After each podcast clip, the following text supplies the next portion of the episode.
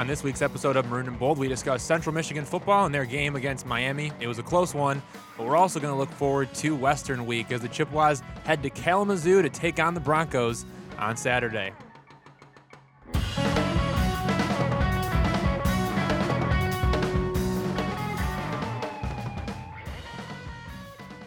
Welcome back to another episode of Maroon and Bold. I'm Evan Petzold, your sports editor, alongside with me, assistant sports editor Austin Chastain. And, and Austin, how you doing this week? I know we normally like to start it off pretty simple. Um, how are classes? How's life? How's everything going, man? You doing all right? Classes are great. Life's great. Just kind of hanging out, rolling day by day. How about you? Yeah, kind of the same ordeal, right? It's it's day by day, um, brick by brick, step by step, whatever cliche you want to use. That's basically how how we do it. But um, but no, man. I mean, it's good right now. Things are good, and, and I know we got to jump right in and, and, talk about the Chippewas from uh, from Central Michigan, looking at at their football program and really what they're doing. Um, I mean, for starters, the first question I got to ask you, and, and we got to talk about a little bit um, because it's it's absolutely mind blowing to me, is the fact that you're looking at a team in Central Michigan who who just was able to compete with an ACC program in Miami, and, and we'll touch on that in a little bit. But then you look at this Central Western game coming up, and it's it's the rivalry game, right? I mean, this is the it's the the biggest of the big games, one that you got to win, and they're an 18 point underdog. I mean, what are your thoughts on that? There, knowing that it's it's a rivalry. Like I, I don't even think you can really I don't even think you can make a team an 18 point underdog in, in any rivalry, right? Because of the fact that it is it's always a toss up when these two teams play. And the same could be said for Michigan, Michigan State. The same could be said for, you know, a, a Pitt against Penn State. You know, the same could be said for um, for a majority of teams. I mean, Auburn, Alabama. The same you know what I'm trying to say? Do you get where I'm, I'm coming from? Is that a lot of these rivalry games I feel like are just absolute toss ups. But an 18 point underdog? Really? That I'll be honest with you. Whoever made those odds uh, uh, must must have some kind of disrespect for Central Michigan. Uh, Vegas. Oh, okay, yeah, uh, sure. Ve- uh, they must. I, I, I don't understand. I, I'm not understanding how a team and well, and like you said, we'll touch on it. But Miami's just not a very good team this year.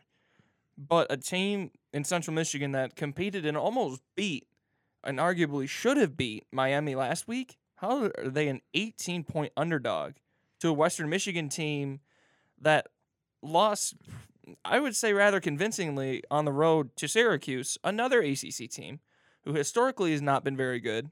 This year they're a little bit better, but especially in a rivalry game, I don't, I, I just don't understand. Yeah. No, I mean, I, I mean, it. really though. I mean, you you look at this as well, and, and I know um, we'll see how the numbers change as more information comes out. But D'Wayne Eskridge and LeVante Bellamy, um, two players for the Broncos, arguably the best two players on the roster outside of uh, out of Jon Wassink, the quarterback. Eskridge is a cornerback slash wide receiver. He does a little bit of both. And, and the injury that he had against Syracuse, Tim Lester, the, the head coach of, the, of Western Michigan, said that um, it doesn't look good. Um, from the preliminary reports. He said they have to figure out if, if he's going to need surgery or not on his shoulder. Um, but he's expecting that he's not going to be able to play um, against Central Michigan. That's a huge loss. LeVante Bellamy is their their top running back, and um, when you look at his numbers, that kind of just screams, as coaches and players like to put it, that screams dude, right? Like he is the guy. And um, you know he had an injury, and they're expecting him to play against CMU. But again, I mean, coming off a, an injury in you know just last week, you're looking at a situation where is, is he going to be limited? Are they going to be able to feed him as much as they want? And and then that causes some concern too. And I kind of want to take a look at at this Western game in a little bit and kind of take it, you know, position by position, looking at, you know, some of the guys on offense and, and who we got to look for. And then, and then obviously we can talk about CMU's defense and, and some of their improvements a little bit as well. But let's look back to that Miami game. And and let's talk about that because it was a, a 17-12 loss for the Chippewas. But you're looking at that game and, and man, I mean, they had the ball. They had the ball at the end there. I mean, they had a chance to go down the field and score, and, and they weren't able to do it. Now I get it; they were pinned deep, and and, and it was it was a difficult situation. Clock is ticking, um, and you know David Moore made a big play, and, and then the next play that he and on that play that he made it was a, a 24 yard pass to to move move the chains and, and get him going upfield. Um, you know he was hit pretty hard and, and had to leave the game, and then Tommy Lazzaro came in, the the backup quarterback, now that, that Quinten Dormady's out, and, and he came in and threw one pass, and they put David Moore right back in, and then he threw a pick, and, and that ended the game. But you're looking at a Central Michigan team that was able to hang. Yeah. What does that mean? I mean, I mean, does that mean anything? That you're able to hang with an ACC team, does that mean that you gain more respect? I know we talk about it a lot. You know, yeah, you didn't win, but they were still positives. Are we at that point in the season where that's that's still something we care about, or do you think it's kind of whatever and move on? You know, what, what are your thoughts on that? I think with the last eight games on this schedule, the little victories. Uh, Mm-hmm. one of my old football coaches, when I first started playing, said it's all about little victories, even when you lose. Because I didn't understand that when I was like eight years old. Mm-hmm. But those little victories in these first four games, ob- obviously coming off of the season you had last year, you want to have. You want to look at positives. You only want to look at positives. Now that you're four games in, you're two and two. You won the games you're supposed to win. You lost the games you were supposed to lose, technically speaking. Now you have eight games left. I think the time of looking at the little victories is over. You have to. You have to stop looking at it, You, right? now you have to actually go out and get victories because it's it it's conference season. Yeah, you have you have one really really odd non-conference game for homecoming. It's kind of smack dab in the middle there. That'll but- be that. That should be a win. oh, oh, it should be. Um, you're better absolutely be. right. It- I mean, it better be. you're absolutely right. Um, and, and we'll talk about that, but CMU is historically not very good on homecoming. But the little, like I like we were saying, little victories have got to be kind of overlooked. You have to go out and actually go get these wins because your MAC championship hopes, it's right in front of you, hmm and you you won't get to Detroit by oh getting close or having a good performance but lose. That doesn't Yeah. matter. You got to go win. Listen, New Mexico State. That's the homecoming game we were talking about. Just to to tap on that for a quick second. Um, 58-7 loss to Washington State. 62-10 loss to Alabama. 31-10 loss to South Dakota, or excuse me, San Diego State University, and then a 55-52 loss to New Mexico. Um, and they they've got Fresno coming up, and then Liberty before they take on the Chips. But again, they're 0 4. They're statistically one of the worst teams in college football down there in the in the 129 to 130. Um, you know, so, somewhere in that mix. That that better be a win. Listen, I mean, gosh, that better be a win. And and that but that but then again, you look at their schedule and what they've been able to do, and, and really where CMU's at, and okay. So they get that win against New Mexico State, and you're looking at two and two in the non-conference um, against you know with two Power Five losses. One of them are one of them's close. I mean, I'll take that all day, every day of the week. I mean, I'll take two and two in the non-conference with a close loss to an ACC program that's traditionally good.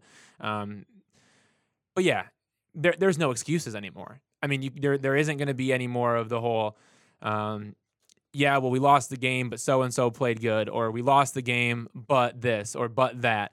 And I get it. You can do it against teams like Miami and Wisconsin, but but that's no longer the case. I mean, you the, these are games that you play, and and you get money to go play those games, and they're supposed to be games that teach you learning lessons. And so go ahead, take those, but you can't do it anymore. There is there can't there can't that can't happen against Western. That can't happen against Eastern, and we'll we'll take that all the way down to the schedule. Just can't. those learning lessons are supposed to be applied for your conference season. Mm-hmm. I mean, look at these teams that uh, you touched on Alabama. Let's look at these teams that go play Alabama. They're not going to win. That Nope. they're guaranteed not going to win. So what do they do? They take early on, those teams early on, they they take the lessons and try to try to just try to learn, try to learn who you are as a football team. And that's what we were saying about the Wisconsin game. That's what we were saying about this Miami game. Is just learn who you are, learn what you can, what you can't do, and learn how to just and just get better. Try to get better through a game competition. No, I And- agree. And, that's that's supposed to set you up for the conference season. And guess what? Conference season's here. I mean, uh, uh, okay, yeah, the Akron game, whatever, it's for real now. You, you have a bunch of MAC games in a row. It's here. Yeah, I think one of my biggest takeaways from the game against Miami was uh, was quarterback David Moore, and I, I know obviously the, the defense was stellar, um, specifically the defensive line. I mean, let let's give them some credit because they're they're a team that they really did take a step back from from last year in terms of what they were putting on paper. I mean, you, you lose Mike Danna to Michigan, and, and Nathan Brisson Fast is gone, and Mitch Stanitzek is gone, and and so you lose some of those guys that were were oh so vital to you, um, and to your success. And that was the biggest question mark. You know, one of the biggest question marks for me was okay, how how are these guys really going to play and, and gel together when you're throwing you know, you're, you're, throwing a guy like Troy Hairston in there who was at linebacker last year, and, and, now he's starting at the defensive end position. And you have you know younger guys like Jacques Bristol and um, and then Laquan Johnson, and they're getting in the mix and getting some action. And then Adesanya is taking more of that leadership role um, on the edge as one of the other defensive ends. And, and and man, they were impressive. I mean, the way that they were able to to really shut down Miami's offensive line and put pressure on Jarren Williams was was solid. And, and I know Miami has a very weak offensive line, but you still have to remember, I mean, those are three and four stars and, and even five star guys that they have on their roster coming out of high school. I mean, I understand that um, that maybe it's not as strong in comparison to other ACC teams, but dude, the fact of the matter is, I mean, those guys were still were still darn good coming out of coming out of high school. Guys at CMU wouldn't have been able to pull away. Right. If they have scholarship offers to to Miami, they're not going to turn it down to go to CMU. The point being is that I mean, those are guys that were highly recruited and they're they're supposed to be good and they're expected to be good, but it's going to take time. And CMU, I thought for the the the inexperience that they have on the defensive line was really impressive, and and it led to to a lot of big plays by the defense and, and obviously the safety, but. But really, David Moore, you know, su- surprised me the way that he was able to play. And I understand he fumbles twice, okay, and he he but, missed Kalil Pimpleton downfield a couple times, and he he sometimes at times he looked like he was just a little bit rushed, but at the same time he made the big plays and they mattered, right? Yeah, I mean, and and the fumbles, I guess that that first fumble, uh, you, I guess you could you could charge it to him. obviously, you'll charge both of them to mm-hmm. to David Moore, but that second one, man, he got absolutely blindsided. Mm-hmm. And I don't, yeah. I don't, I don't want to put blame on any one person, but I mean that that linebacker came off the edge and just smoked David. Like we've all seen the movie The Blind Side. That's how he yeah. got hit, right? Um, so that and that that's what caused that fumble. It's, it's just a huge hit on the blind side. And it, it, it wasn't the first time that that happened either. I mean, that guy was hit. He, was banged around a lot, man. Oh I mean, yeah, he got he, he got, got hit. kicked. He got hit a lot, and I and I think that tells you something though. The fact that he was still able to hang in there and make big plays, you know, down the stretch, was was impressive to me. I mean, like I said, yeah. he only completed 46% of his passes. He missed throws. He fumbled twice, and he got absolutely just hammered. But he throws 50 passes for 217 yards, and he has the, the, the late interception. He scored CMU's only touchdown. And I think the fact that he was able to get up on every play shows that he's got leadership. I mean, dude, CMU had had, had a, had a phenomenal night uh, when it comes down to, to going for first downs and, and making moves. I mean, they put they put together 21 first downs compared to just 16 for Miami. That's that, huge. That's that's huge. I mean, they they were what five for nine in the first in the first half on on third down. They were two for two on fourth down for the entire game, with both of those coming on the last drive of the fourth quarter. Like they put together drives that showed they can hang. And like I like I was saying in, in the column that I wrote about this was, if you don't have David Moore moving the football throughout the game and converting on those third downs, they're never going to get far enough to pin him deep and get the safety. Ryan Tice is never going to get a chance to kick a field goal because you're not going to move the ball down the field. So how does he get his shot to kick? It doesn't right. happen, and you're never going to move the ball down and score that score that touchdown that you scored on the quarterback sneak. And that that's the difference from last year when you take a look at it is is last year, you know, CMU's quarterbacks couldn't move the ball. There was no there was no sense of, of leadership. There was no sense of composure. There was no there was no true skill to really get the ball down the field and, and allow for opportunities like a safety or like a field goal. And every little point counts. And that that's what really it comes down to, especially in these close games. And I think that was the biggest thing that it showed me. And you know, at the at the end of my column, I said it. I said, I said, listen, David Moore, he's proved everything that Central, he's proved to be everything that Central Michigan needs in a quarterback because he's a reliable leader and someone that won't back down until the final whistle blows. And, and it's time you get used to that because that's what he's going to bring to the table. Oh, absolutely. That, yeah, I mean, and and the, that leadership that you talked about, it, it it's something that that really seemed like you said just didn't have at all last year, and you're seeing just how much how big of a difference that it makes do you think this team would have, uh, last year's team would have gone and almost beat Miami? No. No, absolutely not.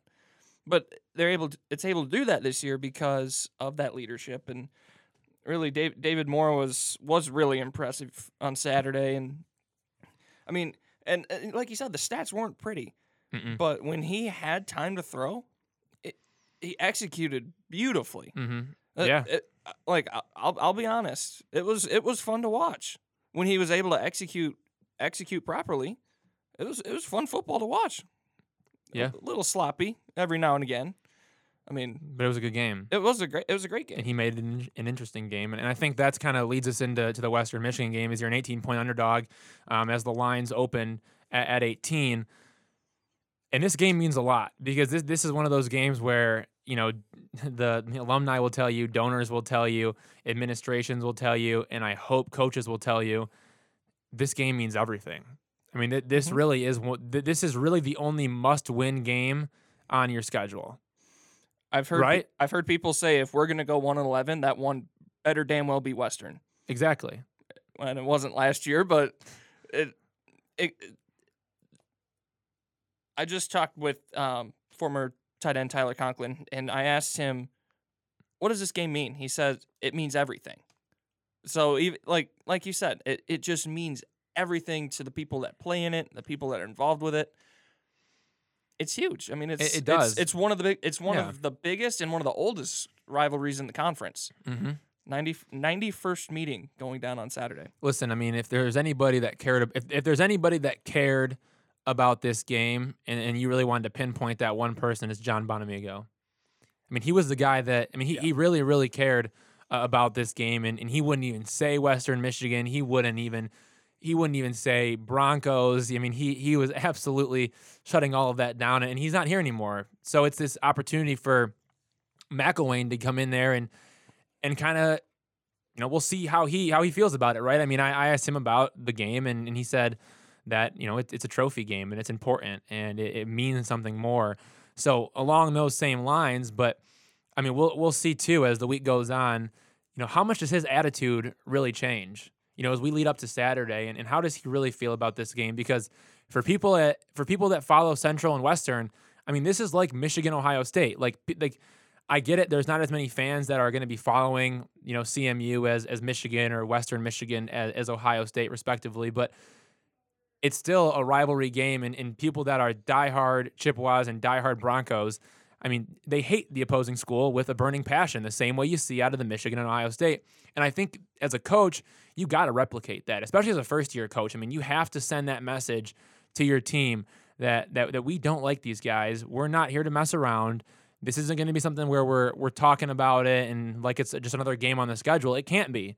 It has to be something that means so much more. And I think that's the only way that CMU is going to come out of this one on top is if they want it more. Because you look at them as an 18 point underdog, and rightfully so in, in a way. I mean, yeah, maybe not 18, but I mean, I, I would put them as probably a touchdown underdog, maybe 10 point underdog Oh yeah. just because of the fact that, that they don't have as much talent or as much proven talent um, thus far. That you know, Jon Wassink comes back and, and he's a guy that I mean he, he's thrown for over a thousand yards already, nine touchdowns, three interceptions, and a couple of those were against Michigan State, and a that's a tough game, right?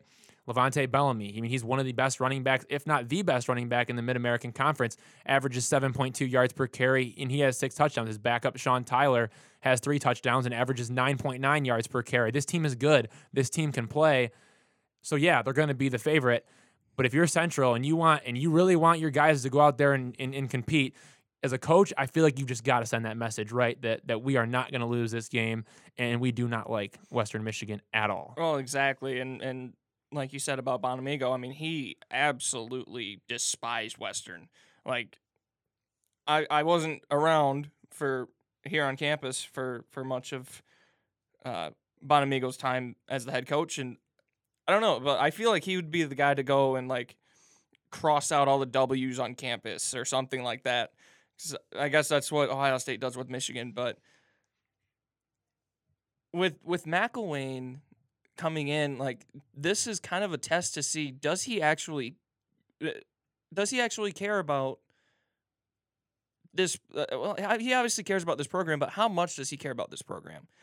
That sending that message of let's let's go beat the crap out of Western, the- the- Mhm. our arch rival. Let's just go prove to everyone saying that we're not going to win, that we don't stand a chance. Let's go prove that we're going to go win this thing and that we we are for real. Yeah, I mean, So no, you- I, I think, but I think he, I think he'll bring that. I mean, I think he's a guy that understands rivalries. He's been a part of part of a lot of great rivalries in Colorado, Colorado State, Florida, Florida State. I mean, he, he knows what that means, and he knows what it means to the players. And he really, I think the other thing too that, that Jim McElwain maybe doesn't get enough credit for is, um, you know, his his relationships. Yeah. You know, not not only here at CMU with you know guys like Michael Alford and and you know alumni and, and donors and, and all those people, um, but he really has connections nationwide. And so I think you you look at that and and really I, I'm sure even before he came to Central, he knew about the Central Western rivalry. He knew that was a game that that Central wanted to win. I mean, and maybe he yeah he probably didn't watch you know a Central Western game or he didn't follow it extensively, but he still knew, right? Yeah. I mean, being a guy that ended up you know being at, at Louisville and was at Michigan State for a little bit and he was at Alabama and he was you know he bounced around and he was able to see different things and then obviously at Michigan last year. I, I'm pretty sure he was probably very aware of what this rivalry means and, and the real importance of it. So I wouldn't be surprised if he did that but but really too taking a look at, at what these two teams have to to offer and what they're going to throw up um, I mean really let's just talk about about Western Michigan for a minute. Like I mentioned Jon Wassink 81 for 182 um, 1,222 yards, nine touchdowns, three interceptions. He's been sacked seven times. Um, but man, I mean, it seems like he's one of those guys where if he gets in the right rhythm, I mean, he can go out there and, and he can really tear it up. He completes 63.3% of his passes. That's excellent, um, especially in the Mid American Conference. And and yeah, I mean, he's a true, true gunslinger when it comes down to being a quarterback. And, and I think Western Michigan has the obvious quarterback advantage, especially with with Wassink being a senior and he's he's been around the program and he understands, you know, what it's all about. I mean, he's he's been there since since 2017. He's been starting. You know, he, he knows what it's about. How how valuable is that? Do you think to to this game? Just having a quarterback like Jon Wassink when you compare him to a guy like David Moore, who's only going to be making his third career start. Well, I mean, you said it. Wassink's third year as a starter, right? And Moore's making his third start, so that experience in in a rivalry game like this, kind of learning. I think the biggest thing is learning how to manage your emotions in a big game like this. And it's not to say that Moore can't, because he just isn't hasn't proven that yet, because he hasn't had the opportunity to prove that yet. Wassink has, and he's done it very well. Uh, if you were, if you were to ask me, I mean, yeah, he made his that that 2017 game. The Broncos fell apart late, but the 2018 game just kind of came in and really just just took it took it to CMU. I mean, yeah, it's a low year for the Chippewas, but whatever. So in 2019, biggest thing for the CMU defense is getting pressure on Wassink. Because if he, if like you said, if he gets in a rhythm, if he can set his feet, they're- they're- he's going to kill you all game. Mm-hmm. Uh, but if you if you can get him kind of running around, maybe a little bit of like I guess happy feet or whatever you want to say, you get him moving around, get him bothered, you're you're gonna find a bit more success, I think. But you you you you definitely need to be getting pressure, just like you did last week uh, against Jarren Williams. This week, obviously against Wassink. Yeah, no, and I think looking at the the wide receiver and cornerback spot, obviously the the big name to talk about is D'Wayne Eskridge. We talked about him being um, very likely out for the game against the Chippewas, and and he's a guy who, you know, he's caught three passes for 73 yards and doesn't have a touchdown, but um, he also starts on the defensive side of the ball at corner, and, and he's made 14 tackles and, and has four passes defended. Um, 5'9", 190, definitely without a doubt one of the one of the best in the Mid American Conference at his position, and you can really say that about him as a wide receiver or a, a defensive back. You know, if they were to specialize him with one position, um, I, I would really be interested to see how that went. But they got him playing both ways, and so you really lose one of your top receivers and you lose your top defensive back, um, and and that that creates some interesting implications, and and I think that really hurts him. It it so does. I mean, he's kind of like an Iron Man, little Mhm. Iron Man football, right? You you lose that. He's And he's a senior with the leadership. exactly. So he's a senior. He plays both sides of the ball. He, so he you know he's out there pretty he's out there grinding every single play pretty much. So that that like you said that leadership and losing that that that's that's going to be really really tough uh, for for Western Michigan. But I, I don't know. I I don't know. Lo- losing a guy like that's gonna like like we said is gonna be really really tough. And um, one guy, Giovanni Giovanni Ricci Ricci. 20 catches, 285 yards, four scores. He's their leading receiver. He's you're gonna have to As watch tight number end, 15. too. Yeah, you're gonna have to watch number 15. Yeah, no, I mean, and I think too, looking at at D'Wayne Eskridge and going back to him. By the way, Giovanni Ricci, uh, 6'3", 140, guy from Loveland, Ohio. I mean, he he's been he's been doing this before. I mean, he understands what it's all about. Another guy that's a senior. I mean, I think that's one thing that's that Western does bring to the table too is having a lot of different senior leaders and guys that can go out there and make plays because they've been there, done that. But I I think losing Eskridge really helps you out when you're if you're the Chippewas looking at the fact that you can use you know, guys like Tyrone Scott and, and you can use Ja'Cory Sullivan and, and Pimpleton obviously in the slot using his speed. And, and I think that's going to be, you know, one of the matchups that I was looking forward to was, was how does Pimpleton match up against uh, against Eskridge? And that's not going to happen, obviously. But, but yeah, I mean, you got Scott and you got Sullivan and, and Keonton Nixon is a guy who who looked really good against Albany, but hasn't gotten a ton of time since. I'd really like to see him get get some more action and get a couple more opportunities and make some plays just because they are bigger receivers outside of Pimpleton. They, they, they are guys that are over six feet tall. Um, they can go up and make plays. I think that's the one thing that, that Central hasn't gotten enough respect for is their receivers' abilities to go up and, and make big plays in clutch moments and, and pull it down. I'd like to see more of that. I think that only helps you with uh, with Eskridge being out. But yeah, and then looking at the running back battle too, I mean, we got to talk about it. And, and as long as Levante Bellamy is able to stay healthy, I mean, I really think you got to just watch out for what what he's going to be able to bring. Once again, another senior. Um, man, this team's going to be down next year. Yeah, But but no, I mean, 63 carries uh, for 454 yards and, and six touchdowns. And, I mean, really, like, what more can you ask for? He also has made six catches um, for for 21 yards, so he can do a little bit of both, but more of just you know, kind of the guy that you ground and pound with.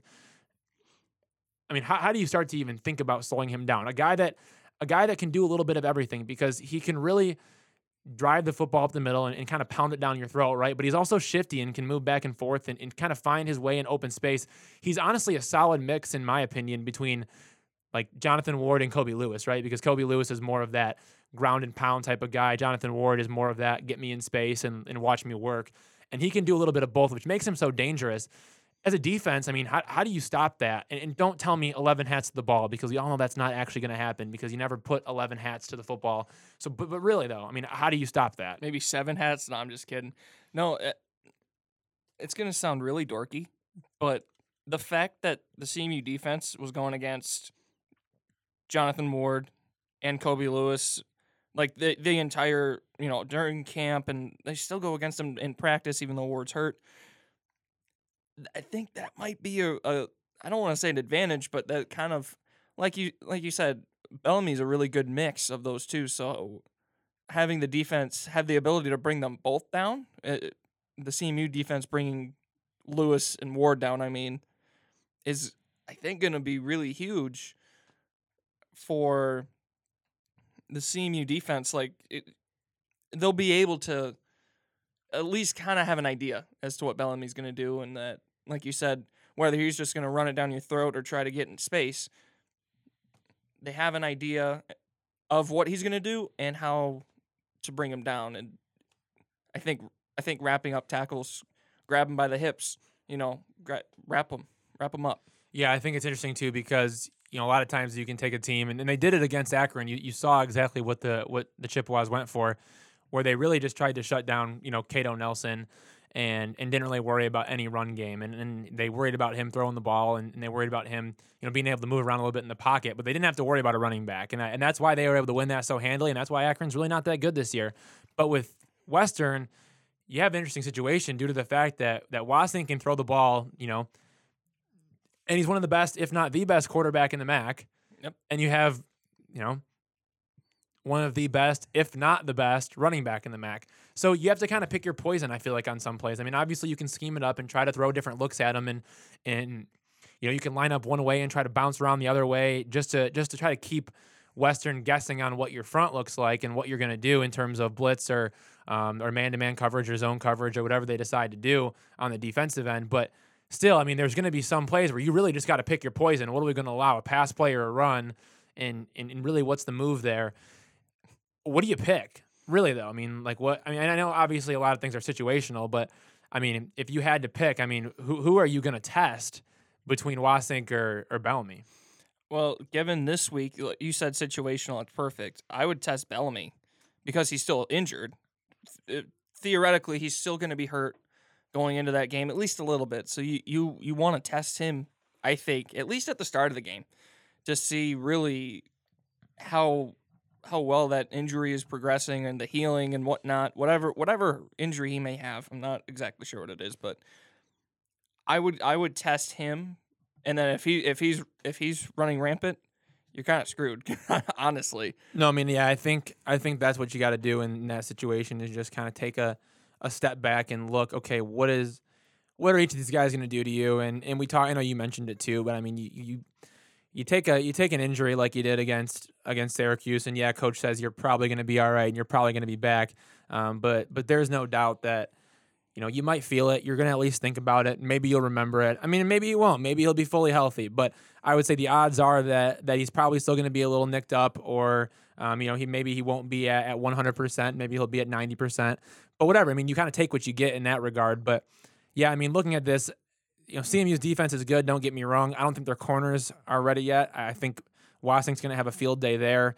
Um, but like I said, who knows? I mean, we've seen a lot of improvement over these last couple weeks since the Wisconsin game um, from the Chippewas, and and I think that says a lot about where they're headed. And this one is going to be the one that really tells us like, are they going to be able to compete? Because you know, by beating Akron, you can beat some of the lower lower teams. You know, you you're probably going to be able to hang with Ball State, and you can hang with with Bowling Green and, and steal wins there, but if, if they can go out there and beat Western, man, like it wouldn't be too far fetched for people to start talking, you know, potentially playing for a MAC championship, if not almost trying to starting to to really guarantee a, a, bowl game when you're looking at now you got three wins and the whole rest of the season ahead of you. I mean, right? Isn't that kind of it? Wouldn't that be the thought? I mean, if you can go out there and beat Western, one of the premier teams in the MAC, you got to think. You got to start looking at a MAC championship and trying to really compete for it and making a serious push for that and you got to start thinking bowl game too in in terms of being a fan. I'm not talking about the team specifically, but but from a fan standpoint, it, you got to think it's a possibility, right? Oh yeah, I mean once you get to three win, if you're if you have three wins by by week five, you know you're three and two, you definitely are going to start thinking about a bowl game. Mm-hmm. Um, and really, given what given what CMU has coming up, I mean they've got Western, Eastern, Michigan, and New Mexico State. Mm-hmm. I mean, if if you can you get can, past, you can book New Mexico State as a win. Yeah, uh, in my book at least. And Eastern Michigan, well, go, I'm gonna pencil it in as a win. Okay. I mean, they, they uh, EMU almost almost lost to Central Connecticut yeah. at the factory, right? It'll be a, it'll be a toss up game. It'll, it'll, be it'll be close. It'll be a great game, but I will and we'll get to that next week. But you could pencil that one in as a win. So if you can get if you can go get this win against Western Michigan, you can all you can start to pencil in a bowl game. Well, at least bowl eligibility. Yeah, right? I mean, you can really think you can really start thinking about it, and and the fact of the matter is, is Western, you know, with what they have to, in terms of talent and the the age that they have of of their players, and the fact that they are, you know, led by seniors, they're still two and two this year.